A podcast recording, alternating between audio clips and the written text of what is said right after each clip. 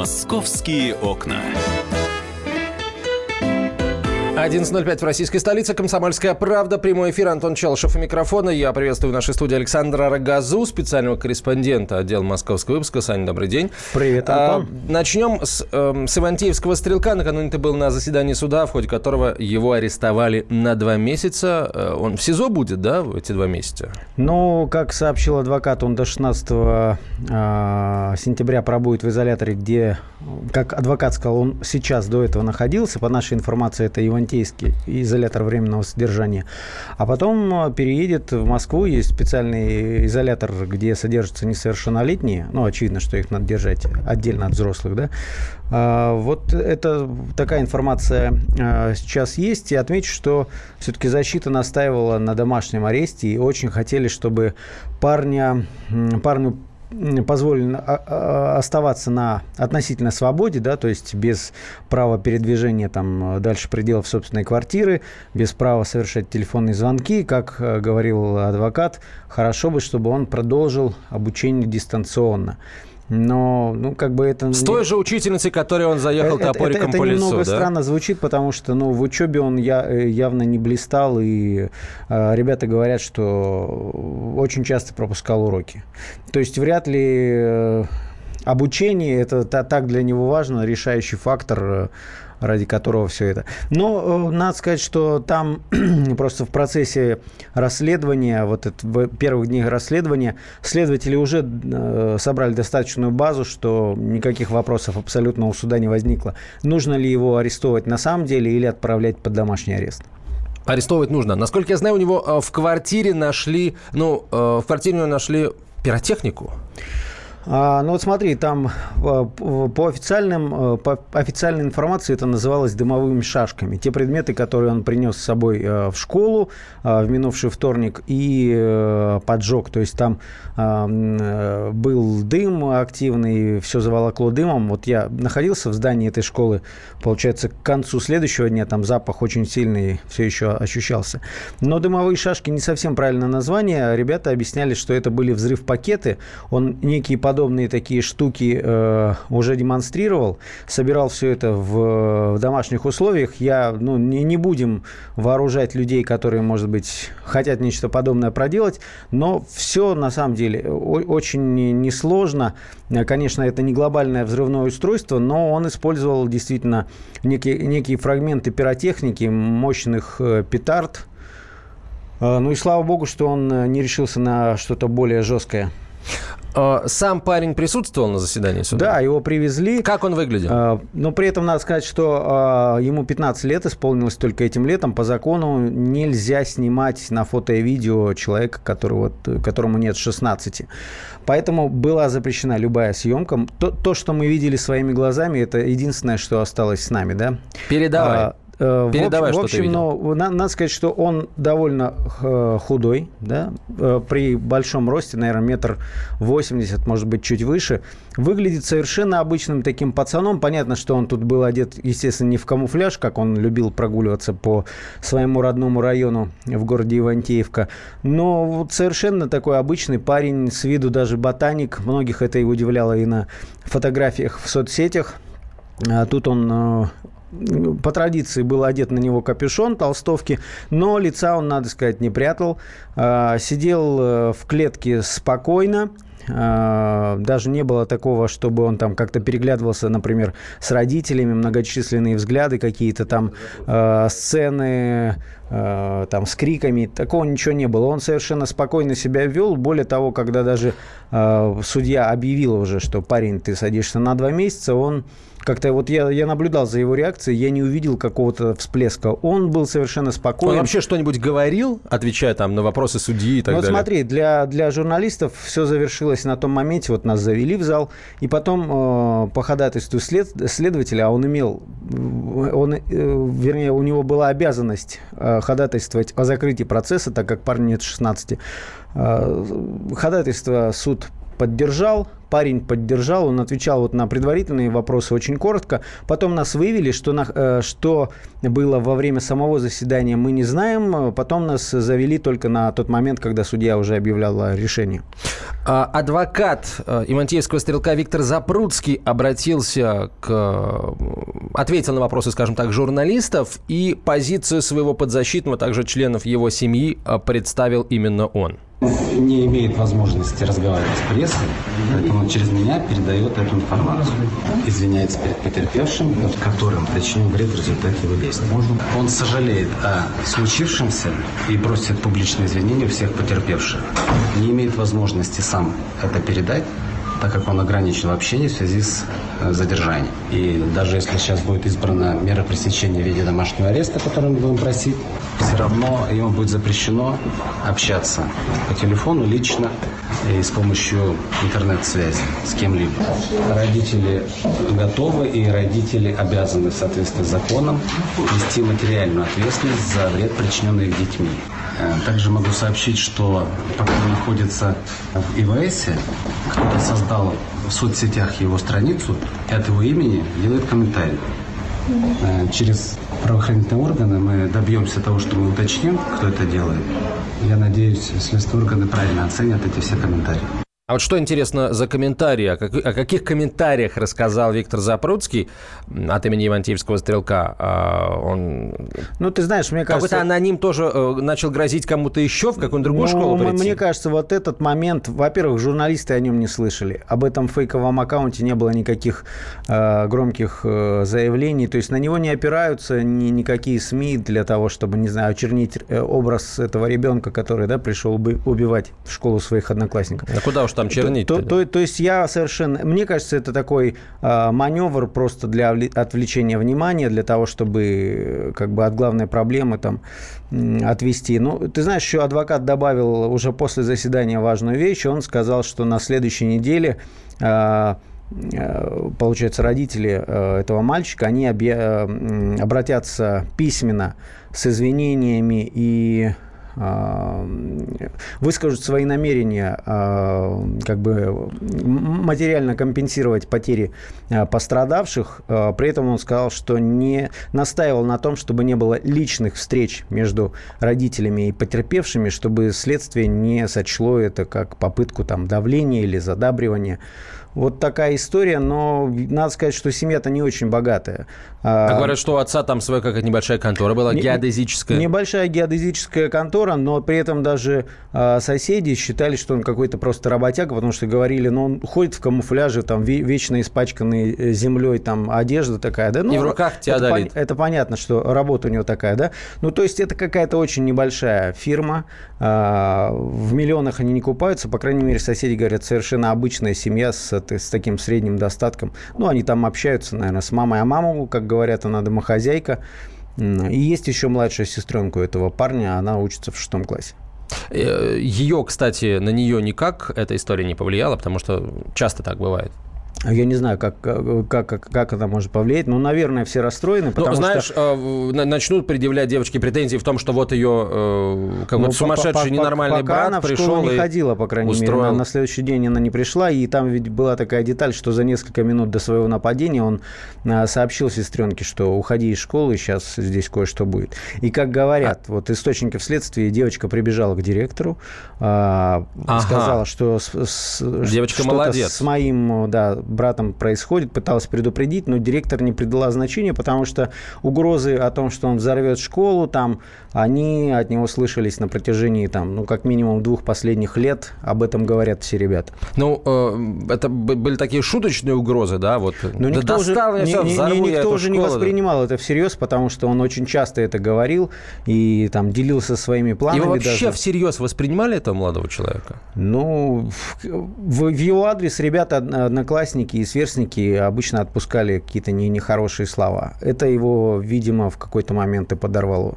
Ну, а что было основанием для такого отношения? Ведь не просто так же, не на пустом месте. Ну, не, не общительный и э, многим казался странным. То есть замкнутый парень, у которого там свои какие-то тараканы в голове. Осталось еще несколько очень важных вопросов по этой теме. Мы зададим их друг другу через несколько минут, точнее через две минуты, сразу после короткой рекламы. Главное аналитическое шоу страны. Михаил Зинович Юрьев, Михаил Владимирович Леонтьев. И в команде Анатолия Кузичева замена. Вместо Анатолия играет Илья Савельев. Но все остальное будет прежним. Это главтема.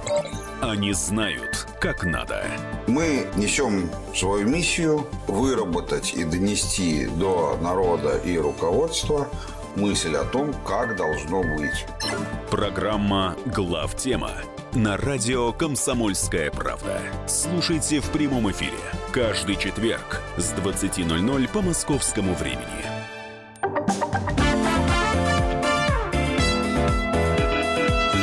«Московские окна». Возвращаемся к истории Ивантьевского стрелка. Я хочу услышать, э, что сказала судья Елена Ленская, вынося решение об аресте 15-летнего э, школьника из Ивантеевки. Судом проверена обоснованность подозрений в причастности подозреваемых к совершенному преступлению, о чем свидетельствует содержащих специальных материалов, показания свидетелей несовершеннолетних, результатами осмотра места происшествия, а также обыска по месту жительства несовершеннолетнего подозреваемого, в ходе которого были обнаружены, изъяты в том числе фрагменты от пиротехнических изделий, биты с гвоздями, пули пневматического оружия, а также иные составные части оружия, позволяющие сделать вывод по причастности Пивнева к совершению криминального преступления. Избрать несовершеннолетнего подозреваемого Пимя Михаила Сергеевича меру причине в виде заключения под стражу на один месяц 30 суток, то есть до 5 ноября 2017 года. Настоящее постановление может быть обжаловано в полицейном порядке в течение трех суток со дня его провозглашения. Это судья Елена Ленская выносит решение об аресте э, Ивантеевского стрелка. Э, они будут обжаловать это решение? А, ну, на, вот на, по состоянию на вчера адвокат сказал, что будут, будет сначала советоваться все-таки с родителями, потому что они представляют его интересы в первую очередь. Он сам не имеет права принимать решения. Вообще, мне, мне странно, если честно, я не могу себе представить молодого человека, который сидит в четырех стенах у себя в квартире, имея компьютер, телефон, но не имея возможности выйти в интернет, позвонить по телефону. Ну, и... ты знаешь, Он что, книжки, я, что ли, я, читать я будет? в среду, когда общался с соседями, вот даже соседи по э, лестничной клетке, они были против э, домашнего ареста, потому что они говорили, ну, вроде тихий парень, но кто его знает, что ему в голову взбредет, он же не будет на привязи находиться в квартире, то есть он будет просто с браслетом, да, как бы они опасались, что вдруг парень решит кому-то еще отомстить и выйдет из квартиры. Пойдет и довершит начатое? Да, там, там же нет такого, что сразу мгновенная реакция, там вышел за пределы и что-то Саш, случилось. вот давай расставим точки над «и». Была информация сразу в день инцидента, буквально через пару часов, о том, что молодой человек этот э, в течение нескольких месяцев стоял на, был на, стоял на учете у психиатра. Потом говорили о том, что нет, не у психиатра, а у школьного психолога. Саш, с ним вообще работали специалисты? У него были проблемы с поведением? Да, мы, Признанные проблемы? Вчера об этом говорили, с ним работал клинический психолог. Так. Да, так серьезно это, потому что школа большая, и там целый пул различных специалистов. Да ладно. А он был выделен как действительно... Был сигнал от родителей каких-то других учеников, которые вот обращали внимание на его поведение. А с февраля по май а, прошлого, этого года, то есть прошедшего учебного года, а с ним работал клинический психолог, но, к сожалению, невозможно добыть подробностей, как они так работали, а, потому что... И работали кто-нибудь с ним летом, потому что... Женщина мае... уволилась в июне, которая его вела, она там, не знаю, сменила место работы, и никто не знает, то есть текущие школьные психологи, они не в курсе, Слушайте, как, ну, как записи, что ли, не? Записи есть, но, по крайней мере, мне, меня в них не пустили еще. Нет, ну, Наверняка понятно. у следствия есть Просто мне удивительно говорить о том, что другие психологи не знают, они что, не имеют права поднимать записи? Ну, смотри, по крайней мере, в суде было озвучено, что в собранных э, следствием материалах нет а, документов, подтверждающих, что он нездоров. То есть, э, по крайней мере, никаких диагнозов у него нет. Но это опять же э, а, вопрос школ, к психологу, школь, который Школьные его... психологи, я, я тебе напомню, они работают, но основной контингент это сложные какие-то подростки, да, с какими-то проблемами. У этого была проблема с общением и с, с тем, но что это колоссально. не, не, не это, может возможно, одна из самых сложных проблем еще, в принципе, которая может быть э, с, с подростком. Но Смотрите, я, к чему я она бы привела. Не, не, не вешал все на школьных психологов, потому что объем работы просто ну, 1200 детей. А вот смотри, Саня, я не знаю, мне сейчас пришло пришла в голову эта мысль. А, вот давай вспомним этот случай. Давай вспомним а, э, отраднинского стрелка Сергея Гордеева. Уже можно называть имя, потому что ему там да, да, 16, 18 исполнилось, по-моему. Вот. Они ж ни тот, ни другой, они не были вот такими завзятыми хулиганами. Это были ну, из обычных нормальных семей э, парни, ну, были и есть, да, э, у которых не было проблем вот э, с, э, с поведением. То есть это, это, это не хулиганы, не гопники никакие, это нормальные ребята, у которых что-то пошло не так в какой-то момент. Ну да, Гордеев э, вообще из семьи, да, так сказать, силовика, который папа его учил стрелять и возил на стрельбище, но при этом у него тоже не было какого-то контакта со своими одноклассниками, то есть он был изгоем. При этом Гордеев хорошо учился, а вот этот парень, у него как бы проблема еще и с учебой. Наверное, их можно сравнивать, потому что сценарий один и тот же. Они оба жили около школы и совершенно спокойно принесли в школу оружие. А, Гордеев, напомню, убил и учителя, и полицейского, который первым прибыл на этот сигнал, но, слава богу, вот в этой Ивантеевской истории парень не был, у него не было доступа к такому оружию, то есть папа не хранил дома в сейфе целый арсенал винтовок и карабинов, у него была только пневматика, которая, ну, слава богу, выстрел в лицо учительницы из этой пневматики, ну, по крайней мере, она жива. Саш, она ну вот мне кажется, что учительница жива, и другие э, дети тоже живы, и взрослые, ровно потому, что как раз у папы не было ничего этого. Да, а если бы да, было, да. мы бы, возможно, получили парня не было доступа к серьезному вооружению, и слава богу. Вот смотри, детский омбудсман Подмосковья Ксения Мишонова накануне предложила разрешить в школах региона выборочные досмотры детей, которые вызывают подозрения у учителей и охранников. Я считаю, что это все поддержат. Если вдруг охранник или учитель видит ученика, который вызывает у него какие-то подозрения, то мы можем в экстренных случаях разрешить досмотр, заявила Мишонова. Пока не совсем понятно, а, как к этому относится действующее российское законодательство, но мы обязательно с юристами советуемся. А сейчас я хочу э, немножко на другую тему э, поговорить, потому что ну, вот с Ивантеевским стрелком все понятно, два месяца, и будем ждать дальнейшей информации официальной о ходе расследования, потому что все там. Теперь в Дедовск отправимся, где э, на суде близится к своему завершению история с э, теперь уже получается даже э, не с э, матерью, с Еленой Спаховой, не с самим Матвеем, а, которого теперь уже зовут по-другому, а с а, отцом ну, тут, тут смотри, да. Которому отказали в э, опеке над ребенком официально. Там получается, что по Елене, которую обвиняют по статье похищения несовершеннолетнего, э, по ней, ну, наверное, максимум два заседания еще осталось. Ее последнее слово, и, возможно, на этом же даже заседании будет вынесен вердикт, да.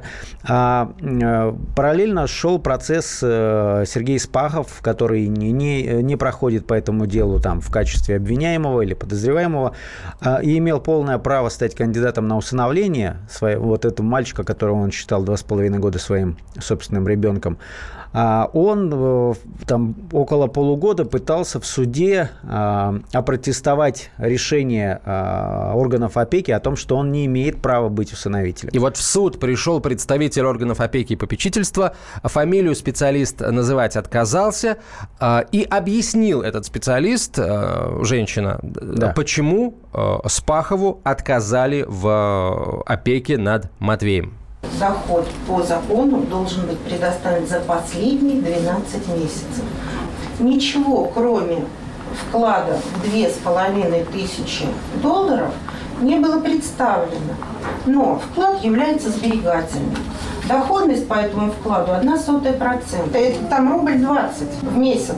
Поэтому и было отказано ему. Но даже с учетом того рукописного договора, который Сергей Владимирович предоставил нам после уже получения отрицательного заключения, якобы э, где 30 тысяч в месяц он получает за свою сданную в аренду машину, все равно этого дохода на семью из трех человек не хватает, чтобы обеспечить прожиточный минимум несовершеннолетнему ребенку. Статья 127 гласит о том, что лицо, не имеющее дохода и не имеющее возможность обеспечить ребенку прожиточный минимум, не может быть усыновителем органа опеки, отступить от этого правила не может. Только суд. Да, только суд том числе и медицинское заключение, и наличие судимости, потому что у нас были такие случаи, что даже при наличии судимости по тем статьям, ну, конечно, за исключением убийства, у нас люди супруги, у одного из которых была какая-то незначительная судимость, они усыновляли ребенка, имея отрицательное заключение. Сергей Спахов нашел, что ответить, то есть завязалась дискуссия. Ну, посчитайте, хватает вашего дохода? Ну, посчитайте. А то, что я неофициально работаю. Официально я пойду работать на 15 тысяч, его будет хватать? Вот, видите? А неофициально я работаю за 50. Опять не хватает. А до этого 22,8 я его воспитывал. На что? Ну вы приложите документ к делу неофициально. На что я его воспитывал? И работы, но в то же время занимайся ребенком. Как я должен работать и заниматься ребенком? График 5-2 с 9 до 6 вас не устраивает. Э, Сергей Есть... Шпахов и его м, спор с органами опеки и попечительства. А будем, э, ну, вынесен уже отказ. Матвей уже в другой семье, и вряд ли его, конечно, вернут, к сожалению, для вот Сергея Спахова. Еще одна история. За захват московского э, банка Арам Петросян, вот тот самый предприниматель, который захватил заложников в отделении Ситибанк в центре Москвы, получил приговор. Да, это было, я напомню, летом прошлого года. А, мужчина всерьез рассчитывал, ну, разорившийся бизнесмен, который таким образом пытался, как он говорил, при, привлечь себе внимание, бомба была муляжом, а, и тем не менее он рассчитывал на какой-то условный срок, да, что все зачтут это, э, это шуточкой, но, но 12 лет. 12 лет лишения свободы э, за вот такую вот шуточку. Друзья, прежде чем собира- соберетесь так шутить, подумайте, ой, подумайте. Александр Газа, спецкор «Комсомольской правды», Саша, спасибо. Спасибо. Московские окна.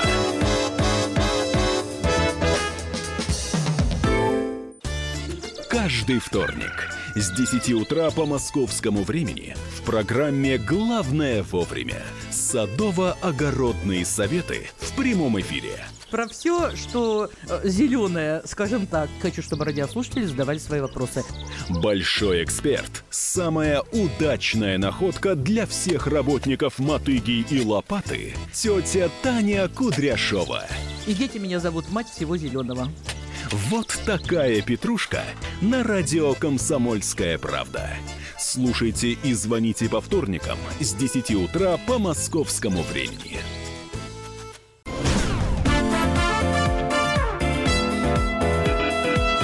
«Московские окна». 11.32 в российской столице. Продолжаем говорить на главные темы дня сегодняшнего в Москве. Ну, сейчас будет скажем так, главная тема последних э, нескольких суток. Вот дело в том, что после вспышки на солнце, яркой, которая произошла чуть больше суток назад, появилась информация о том, что в Москве может появиться полярное сияние в ближайшие дни. Э, не, не знаю, можно ли будет его увидеть, потому что, чтобы увидеть полярное сияние, небо-то должно быть ясным, а в Москве э, последние несколько недель, да вообще, на самом деле, в, в течение всего этого года с этим очень большие проблемы. Но вообще, на самом деле, главный вопрос, а каким образом, э, в чем причина, в чем физически, если угодно, смысл того, что полярное сияние будет видно над российской столицей. Вот это нам попытался объяснить старший научный сотрудник лаборатории рентгеновской астрономии э, Солнца Физического института Российской академии наук Антон Рева.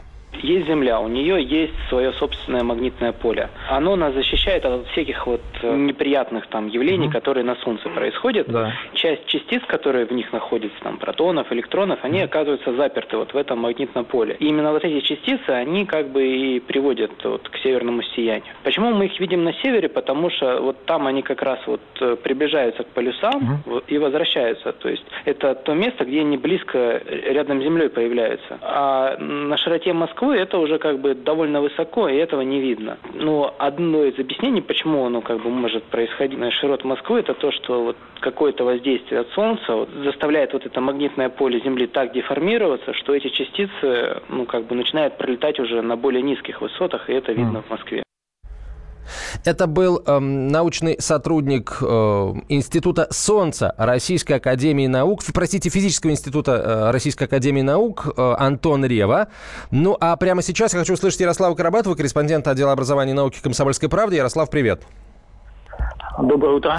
Вот э, я одного не понял из слов уважаемого специалиста. Э, полярное сияние над Москвой – это вау, круто, прикольно, или это все-таки какое-то серьезное отклонение от нормы, и там где-то в каком-нибудь озоновом слое, простите, или в каком-нибудь магнитном поле пробита какая-то брешь, и, и, в общем, это плохо. Это хорошо или это плохо? Ну, смотри, на самом деле явление это, конечно, экстраординарное, потому что обычно а, такие явления мы можем наблюдать а, разве что в районе полюсов, что северного, что южного. Вот. Но в данном случае произошло обстоятельство, которое ну, нам позволяет вот, это, вот эту иллюминацию видеть в, э, в наших широтах. Это имеется в виду мощнейшая вспышка на Солнце. Вот она последний раз, вот такой силы вспышка, а, была зарегистрирована аж 12 лет назад.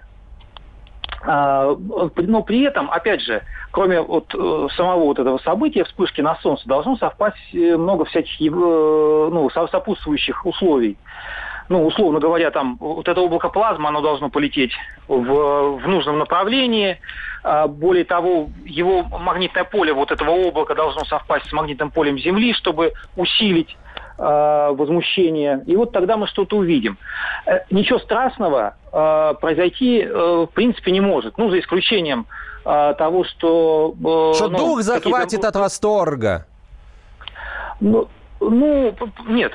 Не захватит? Нет, я думаю, никто, никто не заплачет. Вот, разве что, ну, какие-то там э, положительные эмоции, все-таки, ну, такое э, э, дело необычное.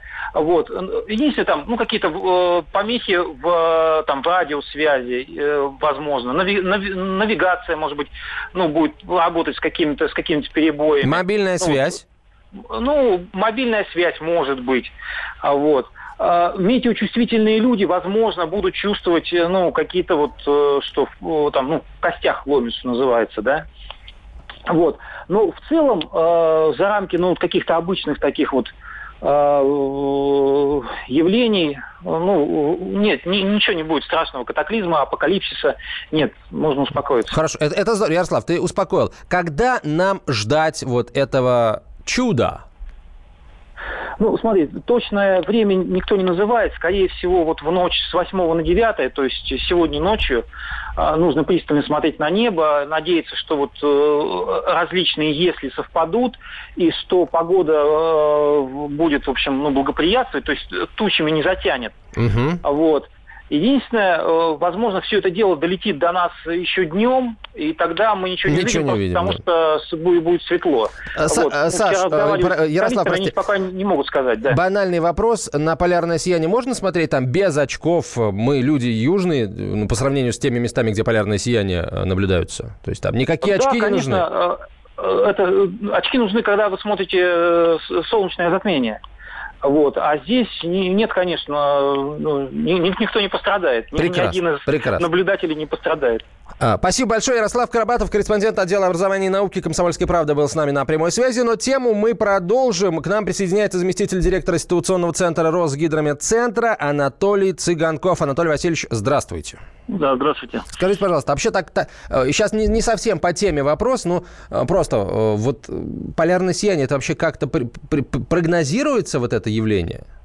Полярное сияние, ну, эффект похожий, ну, вот как мы лампы дневного света включаем, э, там тоже ионизация идет газа и свечение. Такой же эффект идет э, в атмосфере, когда вот солнечный ветер, как сейчас вот вспышка на солнце была 6 э, числа, и вот эти протоны, они ионизируют атмосферу, и получается, как дневной свет, чаще всего это на полярном полюсе, но иногда при сильных вспышках, как сейчас, мы и в средних широтах наблюдаем. Но для этого надо, чтобы было ясное небо. К сожалению, у нас в ближайшие дни ясное небо не предвидится. Поэтому увидеть маловероятно с нашей... То есть, а, то есть только пилоты самолетов и пассажиры самолетов, которые будут да, пролетать да. над Москвой, смогут увидеть это все дело? Да, да. А, ну хорошо, тогда давайте поговорим о о прогнозе погоды, ну, куда без него. Говорят, что 10 числа к нам вернется бабье лето. Так ли это? Стихами аж заговорил.